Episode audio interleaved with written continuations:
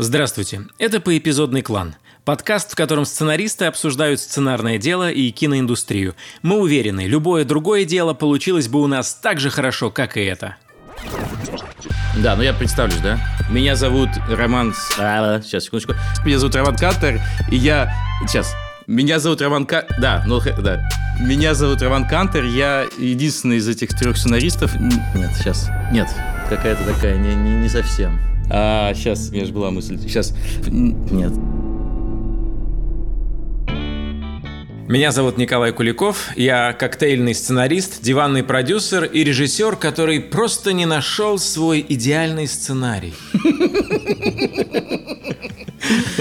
Я Роман Кантер, сценарист, который решил, что теперь будет писать только про любовь. Я Константин Майер, сценарист и продюсер сериал «Физрук», сериал «Настя, соберись», фильм о непобедимой силе маркетинга «День всех влюбленных». Ну, так... Мы давно не выходили на связь. Если, если сейчас нас кто-то слышит, это супер приятно, потому что у нас была очень большая пауза, и я уверен, что все наши слушатели за это время посмотрели «Настю, соберись». И там есть одна серия, где героиня выходит из долгих отношений, в которых она была, и у нее возникает ощущение, что она разучилась заниматься сексом с э, людьми потому что ты к одному человеку привык. И э, вот у меня сейчас такое же ощущение. Мы записываем подкаст, я такой думаю, как, как, как записывать подкасты? Э, мы не потеряли этот навык, этот... Куда деть руки, да?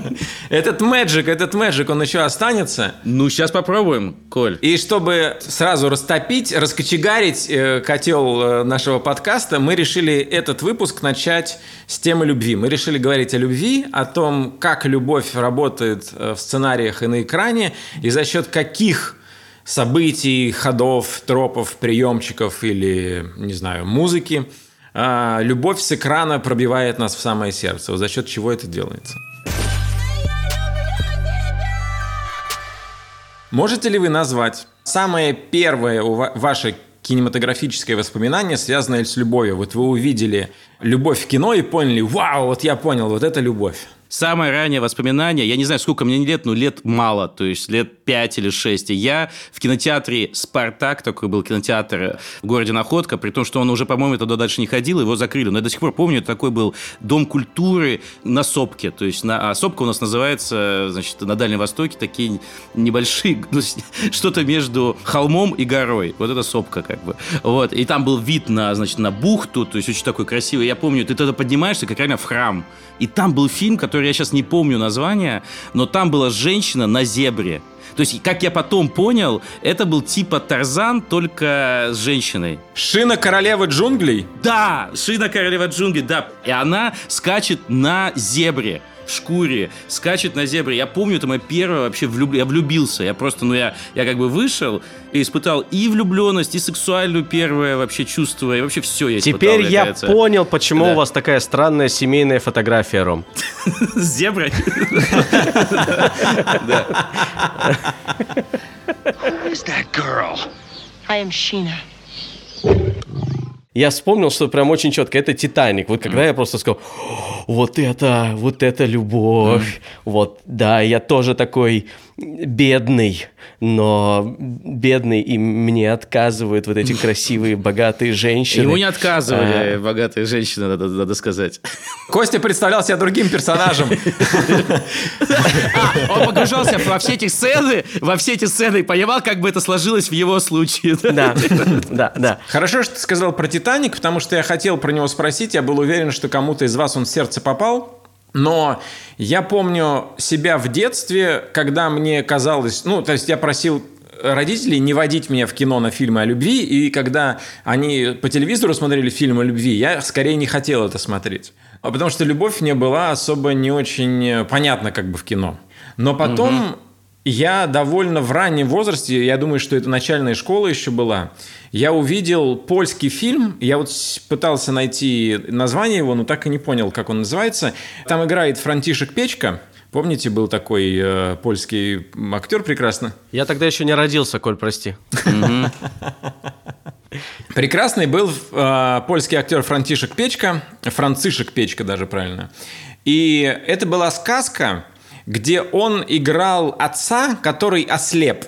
А, отец мальчика, который ослеп. И к мальчику приходят какие-то волшебные силы и говорят, мы вернем твоему отцу зрение, но для этого тебе нужно отправиться в путешествие, а перед этим прийти к отцу и сказать следующий текст. И этот мальчик приходит к отцу, к своему слепому, и говорит, я ухожу от тебя, я не люблю тебя и никогда не любил. Он уходит от него, переживает приключения, и это возвращает э, зрение э, Францишеку Печке. И я, когда это увидел, я такой, ё насос! Ну, мне было, конечно, лет, э, ну, там, типа 8, наверное. Но я тогда был потрясен тем, потому что вот вдруг, когда любовь как бы из кадра высосалась, вот любви как бы не стало в этот момент, ну, в мире Францишека Печки, потому что я увидел мир его как бы невидящими глазами. Вот в этот момент я понял, что такое как бы любовь. И второй раз я увидел и почувствовал нечто похожее в конце фильма «41», а, режиссера Григория Чухрая. Я его стал смотреть, помню, потому что я думал, что 41-й это значит про войну, и там наверняка будут фашисты наступать на наших, наши их будут э, по ним стрелять, и это будет классное кино для советского ребенка. Но оказалось, что это серьезная драма об отношениях белого офицера и красногвардейки, так скажем, и в конце она его убивает. И убивает она его, потому что он э, ну, там, а, значит, они встречаются на острове, у них начинается какая-то любовь, у них начинается взаимная симпатия, они открываются друг другу, переступая через какие-то свои идеологические ограничения. И в конце он видит, что к берегу плывет лодка, и на лодке его белые товарищи, которые сейчас его спасут. И он от радости бежит к ним и кричит, господа, там, господа, я здесь, сюда. Ну вот, а она кричит ему, стой, стой, потому что в ней вдруг а, просыпается а, пролетарская а, кровь, и она вспоминает, что она красная снайперша, которая должна, в принципе, доставить его куда надо. Она вскидывает винтовку, кричит «стой» и стреляет в него, и убивает его. И я в этот момент понял, что тоже любовь очень быстро ушла, и вот когда ее не стало, я понял, что это такое. Ну, этот, это сильнейший финал, на самом деле. Я его тоже... Я да. весь фильм даже не помню, я помню только финал. В большинстве фильмов любовь ставится во главу угла, да, что это самое важное только что может быть, угу. типа, для человека. Но когда она сталкивается с чем-то, что еще может быть важным, то есть там карьера, и она всегда на этих весах вымеряется, да, что, что типа, является ли любовь абсолютной ценностью или нет. Как этому герою? Угу. В данном случае героиня убила буквально свою любовь, потому что есть вещи для нее важнее. На порядок выше, как говорит группа Каста. Да. Я пытаюсь вспомнить, где такое еще есть. Наверное, на самом деле странное сравнение, но я не могу вспомнить другое такое. В фильме «Ла Ла Ленд» там в финале угу. они как бы расстаются. Потому, Призвание сильнее любви. Призвание сильнее любви. I am Я хочу вот на, про что вам рассказать. Вспоминая те фильмы, которые сильно на меня повлияли в теме любви, я вспомнил такое свое детское ощущение, ощущение несправедливости. Помните, «Город ангелов» он назывался, ну, «Красотку», конечно, вы все mm. помните.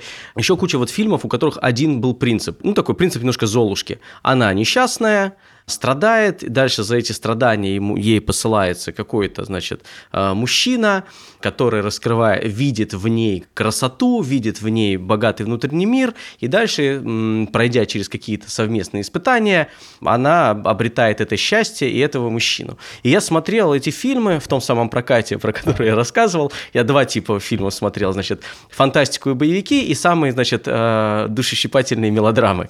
В какой-то момент мне стало так обидно, потому что я думаю, вот почему у женщин всегда так, вот они могут как бы просто страдать и, и сидеть, и вдруг встречается им человек в жизни, который видит, значит, в них эту красоту, и у них все классно, а нам как бы нужно очень-очень много стараться и делать. Ну, это было совсем уж такое, знаете, юношеское э, восприятие. Я, я так вообще не гадал, почему нет таких историй. Значит, где женщина завоевывает мужчину? Ну, где мужчина страдает, и появляется женщина, которая видит в нем потенциал какой-то, ну, скажем так, в тех, которые можно смотреть детям до 18 лет. Афоня, Афоня такой фильм. Вот Афоня, да. Афанасий, мне кто-то позвонил. Я подумала, что это вы.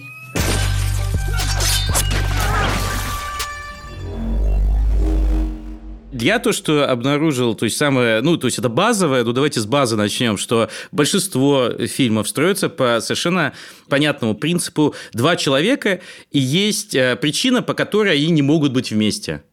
В зависимости от разных эпох – эти причины разные. То есть, э, э, значит, Ромео и Джульетта – это противоборствующие кланы, ну, то есть, там, типа, какая-то проблема между семьями, значит. Потом э, какой-нибудь фильмы, там, времен Соответственно, вот как э, фильм 41 это классовое различие, да, то есть между действительно классом, там Титаник тоже это разные сословия, вот. И потом вступают э, расы, то есть разные расы, в чем телега? Что с, с тем, как общество становится все более толерантным и принимающим раз, людей с различиями, а то все становится меньше и меньше препятствий для любви. Вы понимаете? То есть, типа, Форест Гам же такой тоже фильм про невозможность как бы людей с разными ментальными особенностями быть вместе, как бы, понимаете? На самом-то деле, если так на него а сейчас, вы, а сейчас, да, сейчас есть mm. типа космос между нами. Вот ты уже да. вынужден сделать мальчик, который, значит, был э, рожден на Марсе, да. вырос на Марсе, Марсе, он да. э, сын,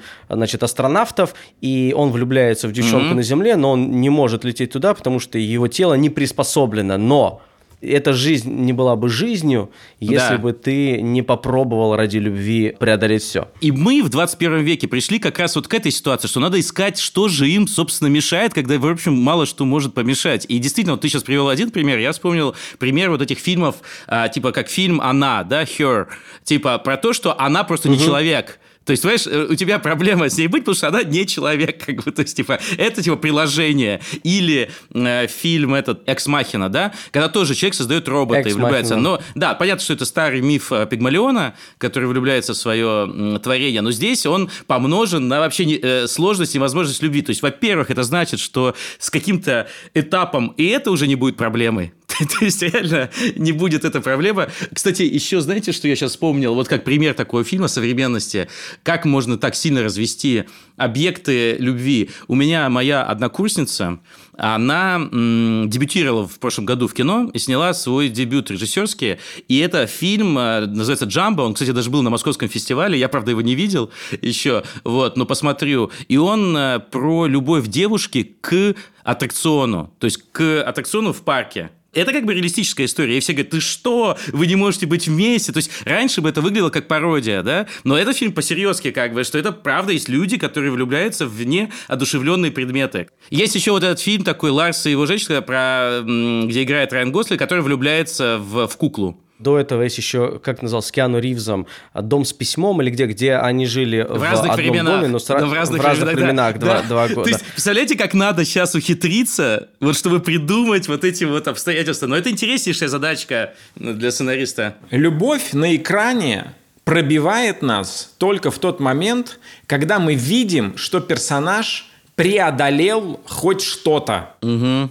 И мы, как общество, одобряем это преодоление. Если мы не видим и не считываем, что конкретно сломал, переработал, э, разрушил, ну, в лучшем смысле, разрушить в смысле там, разрушить стены между нами, вот в этом смысле. Если мы не видим той работы и той жертвы, которую провел какой-то персонаж ради любви, мы не считываем это как любовь. То есть, например, из недавнего, э, один из моих любимых кадров последних, пос, кинематографа последних лет, это когда Навальный слышит приговор о том, угу. что ему надо еще сидеть, и он на стекле рисует сердечко пальцем. Да, да. Если ты не считаешь, что э, Навальный это кремлевская кукла или просто какой-то клоун-провокатор, если ты веришь Навальному, его жизни и тем поступкам, которые он делает, если веришь его словам, то ты не можешь в этот момент не считывать вот что.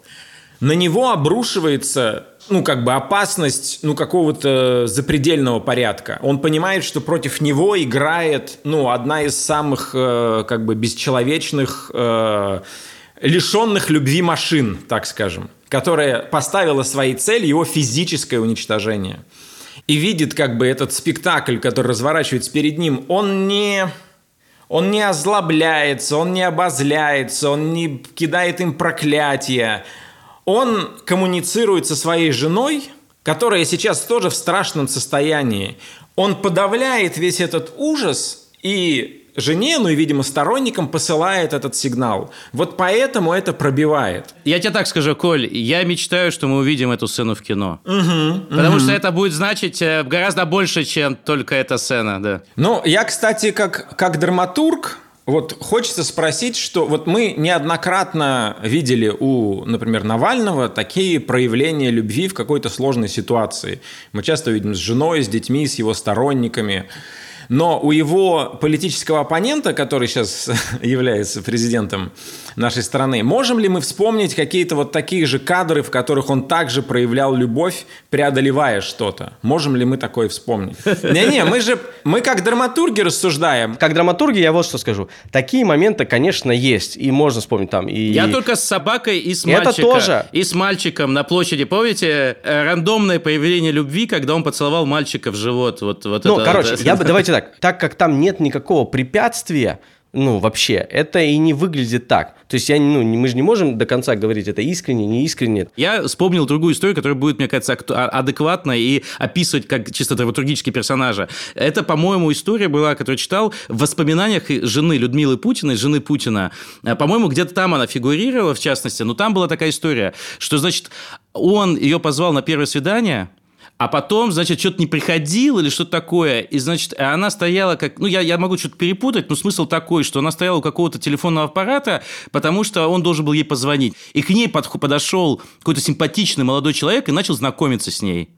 И вот он начал ее как бы так откровенно склеить, он такой весь симпатичный и все такое, и она ему отказала, а потом рассказала своей соседке, которая тоже жена сотрудника, значит, вот такого же, как, как Путин. И она ей говорит, так они так проверяют будущих жен друг друга, попадется она на такую штуку или не попадется, типа.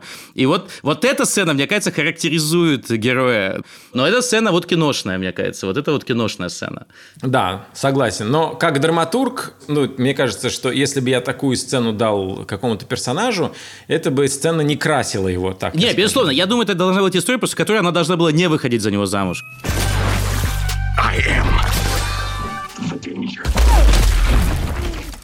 Но вернемся к нашим фильмам. Так вот, да. А, вы все хорошо знаете фильм «Love Actually».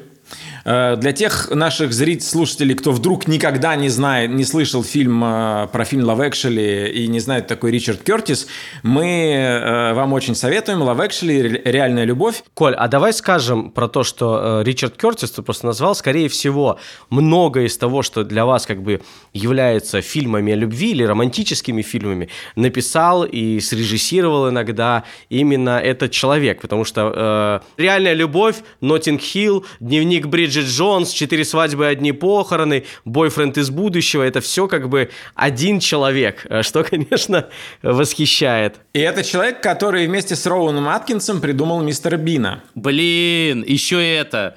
Господи, да. это, это как Земекис, все снял, но вообще ты как бы не, не, не думаешь про это вообще никогда.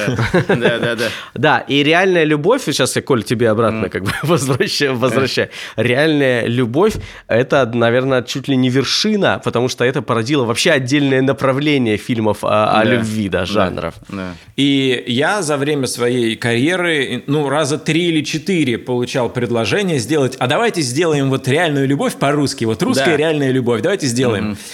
И очень интересно, что э, чаще всего все эти предложения начинались с того, что, ну, это несложно, мы сделаем то же самое, что они, только на нашем материале. И никто не говорил, собственно, о любви. Ну, во всяком случае, Про разные а. проявления любви, что, те, что это, ты как бы тема – это разные проявления любви. Вот, э, потому что сам Ричард Кертис именно так это э, для себя формулировал. Ну, по крайней мере, он так говорит в интервью. Может, врет, не знаю.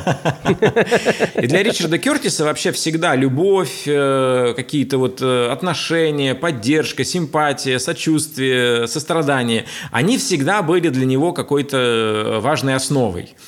И в этом фильме много разных любовных линий, в которых есть разные препятствия, и что очень важно, некоторые герои эти препятствия не преодолевают. И вот это одна из побед этого фильма, мне кажется, потому что там есть э, абсолютно сказочные ситуации, например, линия э, Колина Ферта и э, португальской девушки. Она абсолютно сказочная, в нее очень сложно поверить. И я думаю, что это одна из причин, почему в итоге все это подложили на энергию фильма про Рождество. Кстати, ну, это произошло случайно. То есть сам Ричард Кертис не, не думал, что это будет как бы на, на Рождество, и вообще это все было написано под лето, и просто сдвинулись э, сроки, и поэтому это все как бы переехало туда, и чему он был, чему он очень рад. Так вот, давайте поговорим Какие моменты из этого фильма вам запомнились как вот яркие проявления любви? Говорю, Love Actually, вы вспоминаете сразу?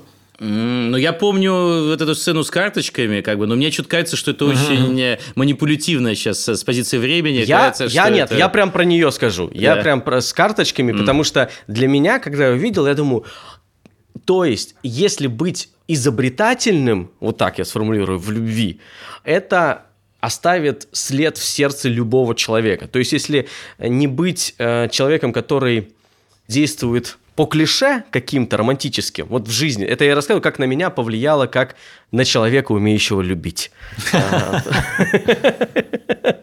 То есть, если просто чуть-чуть больше фантазии включать к объекту своей любви, к человеку, которого ты любишь, это э, обязательно оставит сильнейший след. И дальше я помню, что я несколько лет просто, это было каким-то отдельным аттракционом жизненным, придумать и сделать что-то, что удивит. Иногда я не ради того, чтобы добиться человека, как мне хотелось просто сделать э, что-то этакое. Подождите, подождите, но давайте разберем эту сцену. Давайте так. Мотивация героя какая в этой сцене? Он ее хочет, он же не хочет ее добиться, или хочет на самом деле ее добиться, потому что как бы формально это в позиции, я тебе сейчас просто вот так вот, вот как бы ты все равно с моим другом будешь, но чтоб ты знала просто. Да, сейчас я тебя немножко сер- сердечко-то э, как бы э, разобью. Я тебе скажу. Короче, да. он влюблен в Киру Найтли. Да. И это жена его друга. Но да. он никогда на нее не, э, поло- ну как бы никогда даже не будет претендовать, потому что она жена его друга.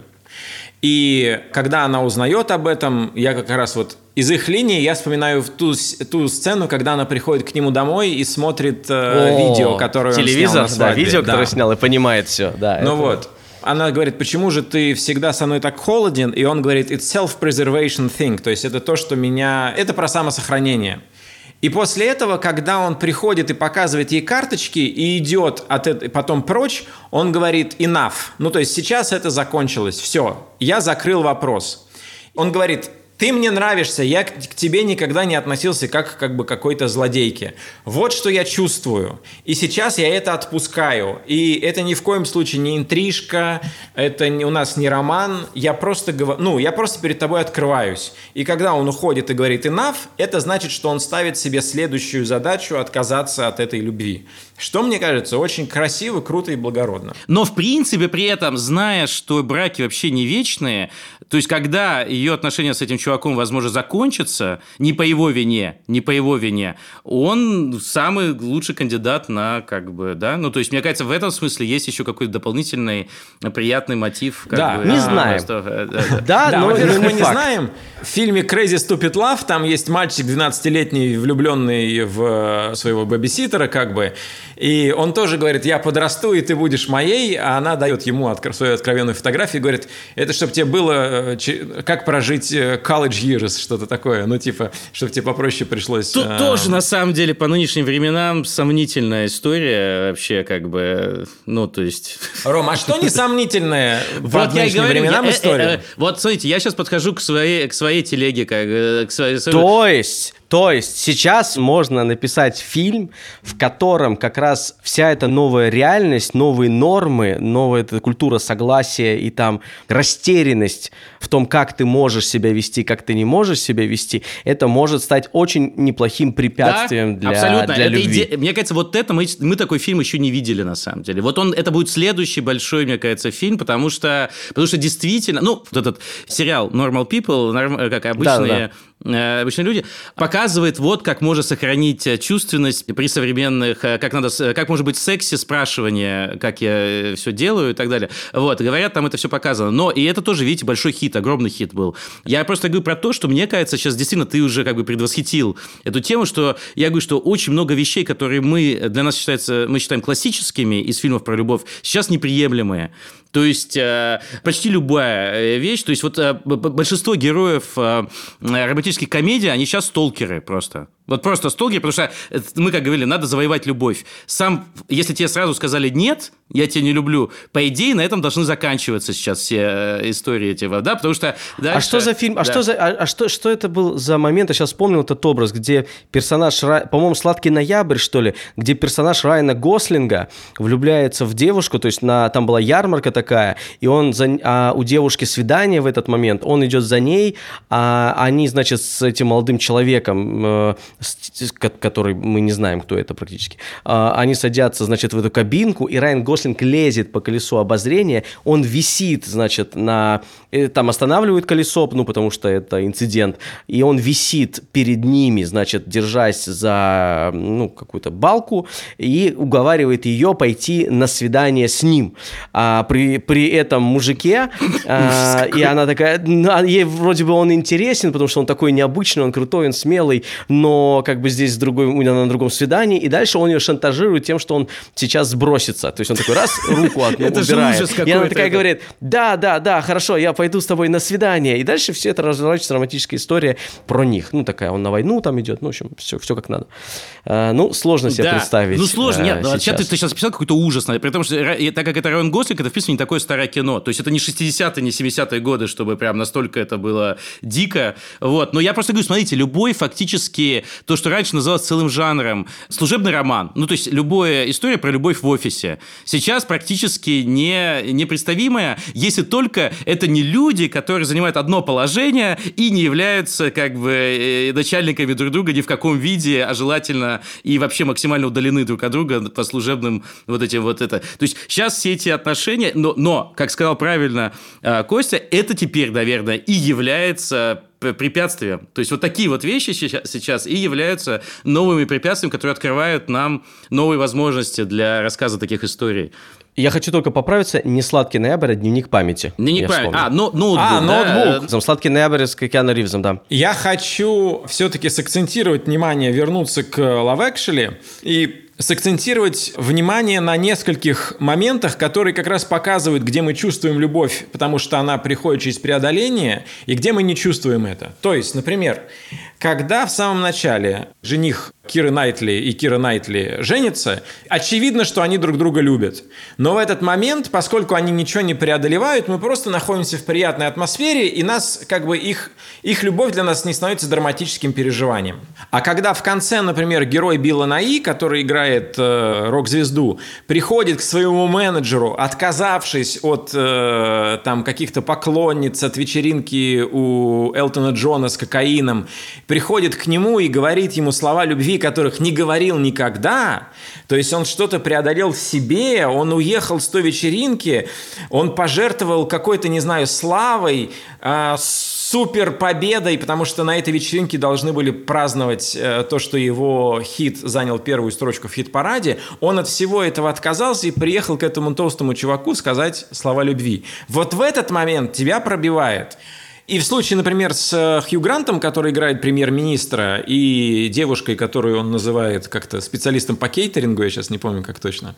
Ну вот, ему нужно преодолеть довольно высокое расстояние социальной лестницы. И вот когда он приезжает к ней в то место, где она живет, в Доджи Энд, то есть такой как бы занюханный райончик, и на глазах у всех как бы становится с ней, ну, парой, вот в этом ты чувствуешь преодоление, в этом, похоже, э, появляется ощущение настоящей любви. Я думаю, что не случайно именно поэтому Хью Грант и премьер-министр как бы становятся главным голосом истории. Потому что мы его голос вначале слышим, когда они говорят про аэропорт, и в конце тоже. А чем Хью Грант, напомню, рискует в этой всей истории? Именно тем, что это скажется как-то на его шансах или на его карьере? То есть там какой, какой у него риск там в этих отношениях? Да, некоторые вещи нам, э, вот я как раз, некоторые вещи нам не совсем понятны по культурным э, каким-то законам. Вот я, мы будем говорить, надеюсь, сегодня про любовное настроение Карвая. Там тоже можно спросить, «Чё, ребята, что вы все напридумывали там?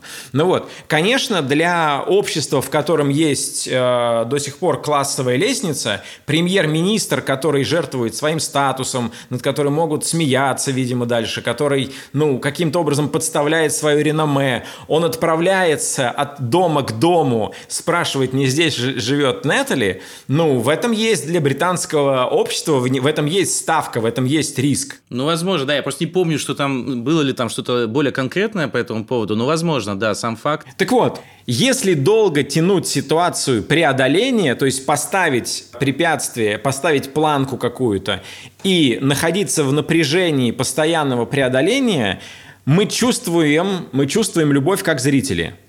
И вот э, любовное настроение построено на очень простом премисе. Терминологическая справка. Премис.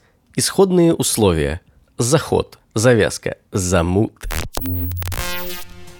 Один мужчина и одна женщина, они соседи, и они узнают, что их муж и жена изменяют им друг с другом.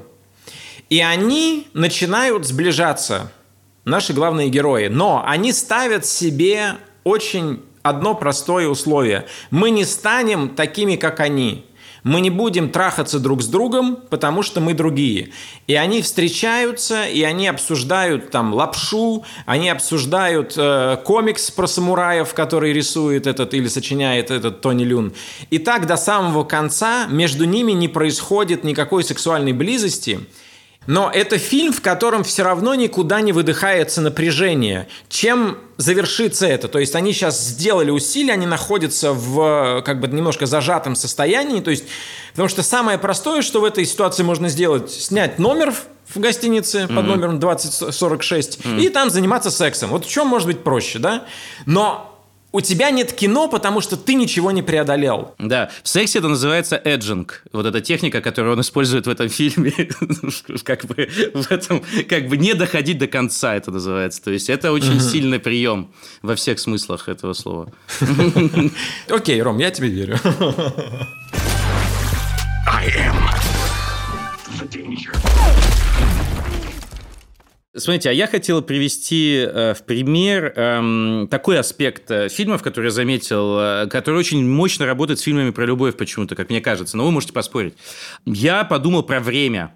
И приведу в пример два фильма. Значит, есть фильм «Когда Гарри встретил Салли», и там происходит, если вы помните, весь фильм занимает 12 с лишним лет. С момента их первой встречи до, собственно, того, как они в итоге вместе. Вот, и весь он построен на, мне кажется, потрясающий... То есть, когда я тогда смотрел этот фильм, и когда сейчас смотрел, я а, а, подумал, что он не постарел именно из-за того, что его, опять же, премис и препятствия, как и с, во многом, как мы сейчас обсуждали с фильмом э, «Любовное настроение», он универсален, он вечен. Но мне кажется, он очень правдив. То есть, если будет меняться, например, общество, которое будет принимать людей, которые раньше, типа, не могли быть вместе, то вот эта вещь останется всегда. У них проблема там, э, отчасти, это не вся их проблема, но отчасти их проблема – это тайминг там часто. И, то есть, когда ты как бы готов, например, к отношениям, а твой, как бы, а, а другой герой в этот момент с кем-то встречается. И вот, и вы никак не можете совпасть. И зритель следит за тем, как люди не могут вот найти тот момент, когда они, и, и не знаю, вот у меня в жизни были такие ситуации, и я думаю, у всех были такие ситуации, когда всем казалось, ну вот мы могли бы быть вместе, но у меня кто-то есть или у тебя кто-то есть, а потом наоборот, и вот это вот несовпадение вечное, оно... Рома, извини, у меня самолет.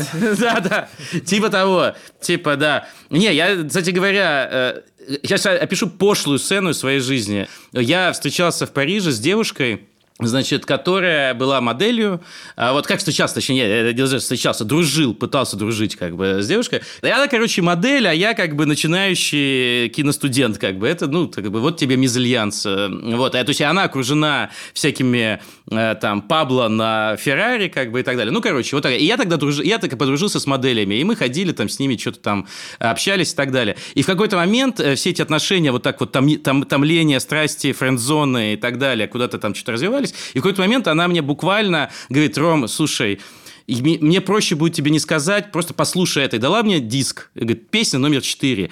Я ее ставлю, и там звучит вот эта вот песня. Рома, извини, но мне надо бежать, дела, пойми, дела, дела.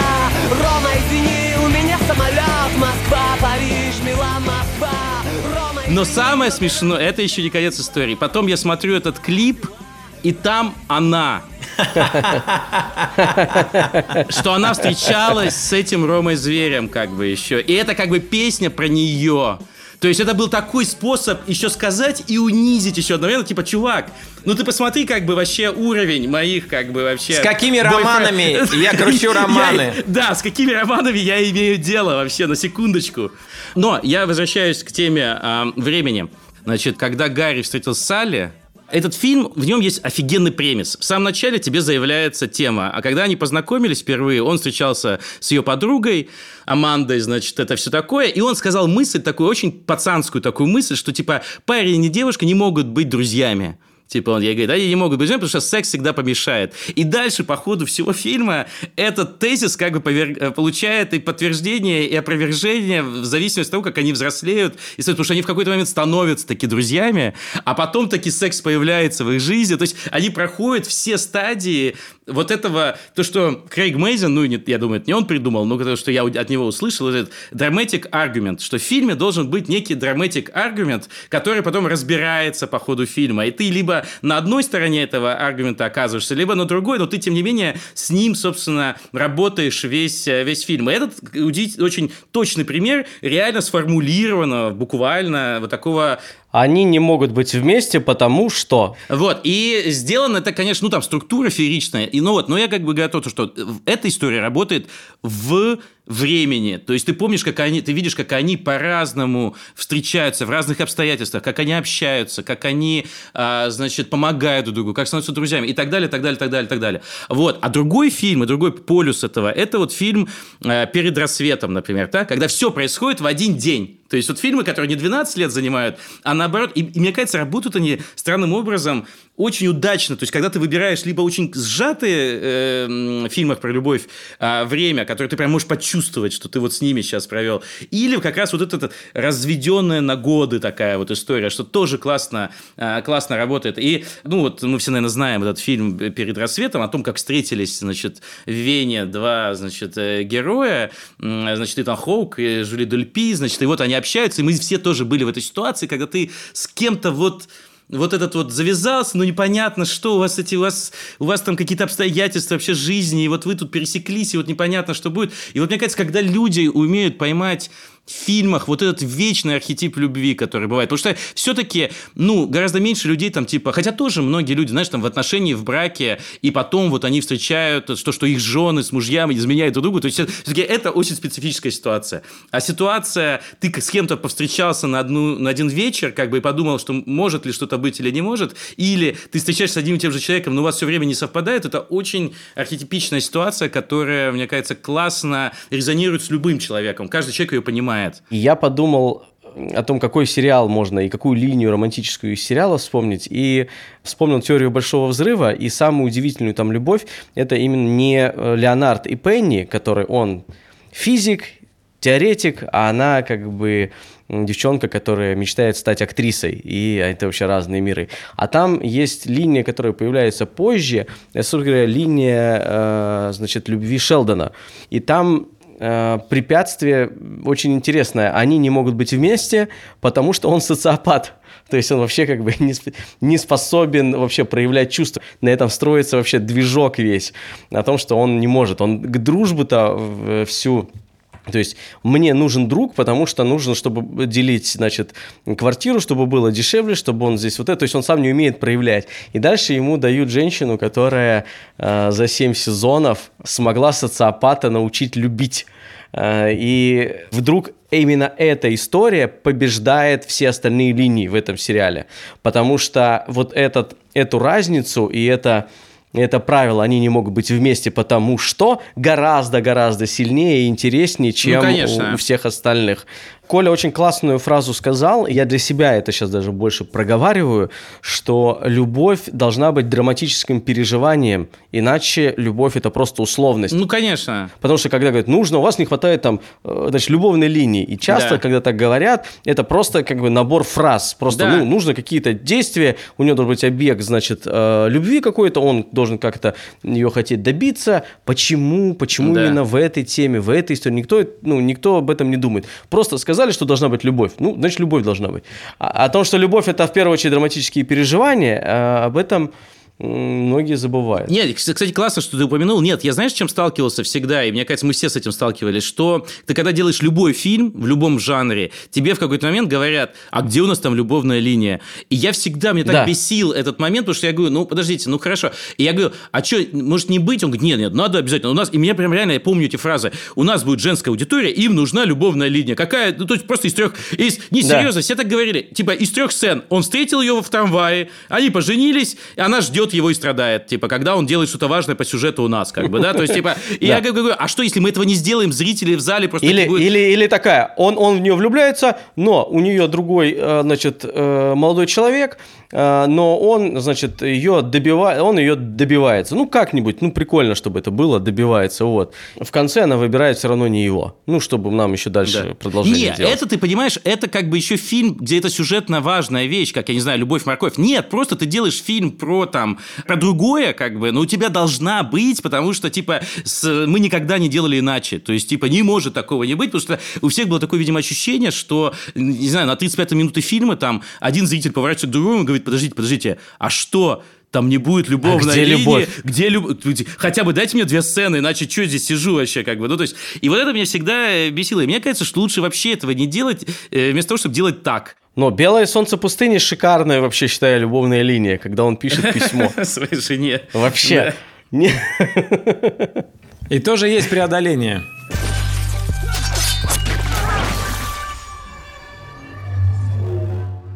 Ребят, я, по-моему, не помню, э, если рассказывал уже в подкасте, возможно, рассказывал, но на всякий случай повторюсь, что э, я осознал этот момент очень четко, когда на церемонии там, вручения э, премии слова сценарной актриса Хлынина вдруг совершенно вне сценария повернул, э, обратилась к залу, к сценаристам именно, потому что вы, типа, пишете кино, там и все такое, и с вас все начинается. В общем, она сказала, ребята, пишите о любви. А, и, ну и как бы все так есть, посмеялись, а я посмеялся, посмеялся, и, ну не посмеялся, так э, вежливо посмеялись, А, но, значит, э, но эти слова мне запали в душу. Вот. э, И Юля, если когда ты будешь это слышать, я знаю, что именно после этого, в общем-то, я был готов написать фильм «Серебряные коньки», потому что реально эта вещь во мне что-то изменила, потому что я вдруг подумал, а когда действительно я видел последний раз хороший фильм о любви русский? И мне было сложно ответить на этот вопрос. Понятно, что потом уже вышел фильм там «Лед», который можно вполне себе, мне кажется, отнести к этой категории там, и так далее. Но почему для меня это было важно? Потому что я вдруг вспомнил, что до какого-то возраста, и мне кажется, это не только меня касается, а многих мужчин вообще, я и сценаристов, я как-то так пренебрежительно относился к фильмам про любовь. То есть у меня было какое-то странное ощущение, что типа, не, ну это меня совсем не интересует. Ни как зрителя, ни как, собственно, создателя. То есть вот, вот такое писать... Так у меня есть у меня есть ответ на этот вопрос. Я об этом думал, и мне кажется, так как у нас, э, то есть с нами никто не говорил о любви, ну не то чтобы не говорил, но мало говорили о, о любви. Вот когда у нас происходило становление, там были вообще друг- вопросы другого порядка, вопросы там выживания, вопросы безопасности, там пропитания, заработка, поиск какого-то своего призвания, когда вся страна в хаосе, и ты думаешь, так, а теперь-то где, собственно говоря, ты должен приложить св- с- свой талант или свой мозг.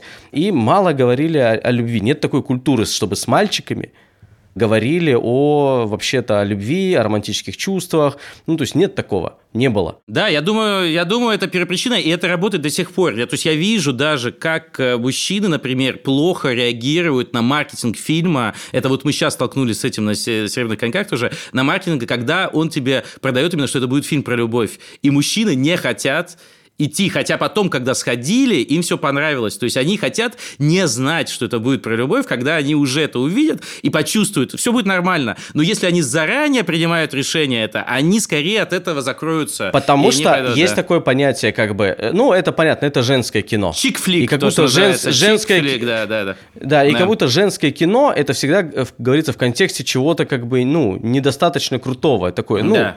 Пренебрежительно немножко. Да. Вот мужское кино однозначно как бы Да, круто. Да. Однозначно круто, мужское кино, блин, Вот. все. Как только говоришь, э, говорят женское кино, ну, женское кино, это всегда вот так как-то говорится. И я считаю, что это, ну, как бы... Ну, большое- ж- мужское, большое женское часто имеется в виду еще чуть-чуть другое, там не только про любовь, это имеется вообще там про, типа, женская режиссура, мужская, это как бы чуть-чуть такой более широкий термин, ну, часто там э, употребляется, типа, просто, я просто вот что хотел сказать, что по- после этого я начал об этом думать, и вы э, говорили о той формуле, которая у вас есть, что вы каждому фильму применяете вопрос, к- где там чья боль, да, то есть какая боль в этом фильме, да, а я сейчас начал для себя применять вопрос, а где в этом фильме любовь? То есть, причем любовь может быть конкретная, ну, конкретно там кого-то, любовь между собой, там, мужчины, женщины, и- или не мужчины, женщины, неважно, и, и, и лю- людей друг друга. Но может быть любовь к чему-то, например, к своей там профессии, или к своему призванию, или еще что-то. Но именно вещь, которую можно охарактеризовать словом «любовь». И я, на самом деле, в каждом своем новом проекте это нахожу и вижу, как бы. И это становится поводом для меня, то есть понять, что есть то, о чем здесь стоит делать. И просто вот сейчас я даже могу сказать, что два проекта, над которыми я сейчас работаю непосредственно, вот конкретно сейчас, оба о любви. И вообще главная задача, я бы хотел сделать фильм, который бы заставил бы мужчин рыдать. Рыдать, как э, сучки в кинотеатре. Вот э, моя новая просто цель жизни. Какое профеминистское сравнение. А, В этом моменте нашего подкаста, пожалуйста, если вы сейчас слушаете наш подкаст, просто повернитесь к человеку слева и э, поцелуйте его в щеку. Если человек будет возникать, скажите, что вам велели это сделать голоса в вашей голове, что правда. И, кстати, если вдруг э, вам некого поцеловать прямо сейчас э, справа или слева от вас, вы можете подписаться на наш канал в Телеграме, где много интересной информации. Его ведет Рома. Это человек, который написал «Серебряные коньки», «Эпидемия» и сообщение в Телеграме, в котором он попросил меня сказать этот текст.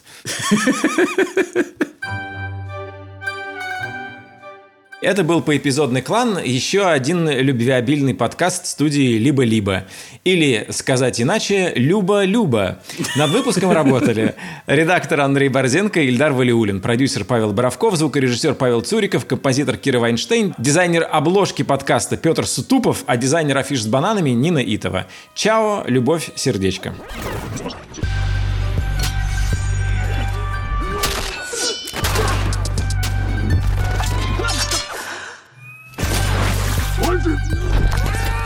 Huh?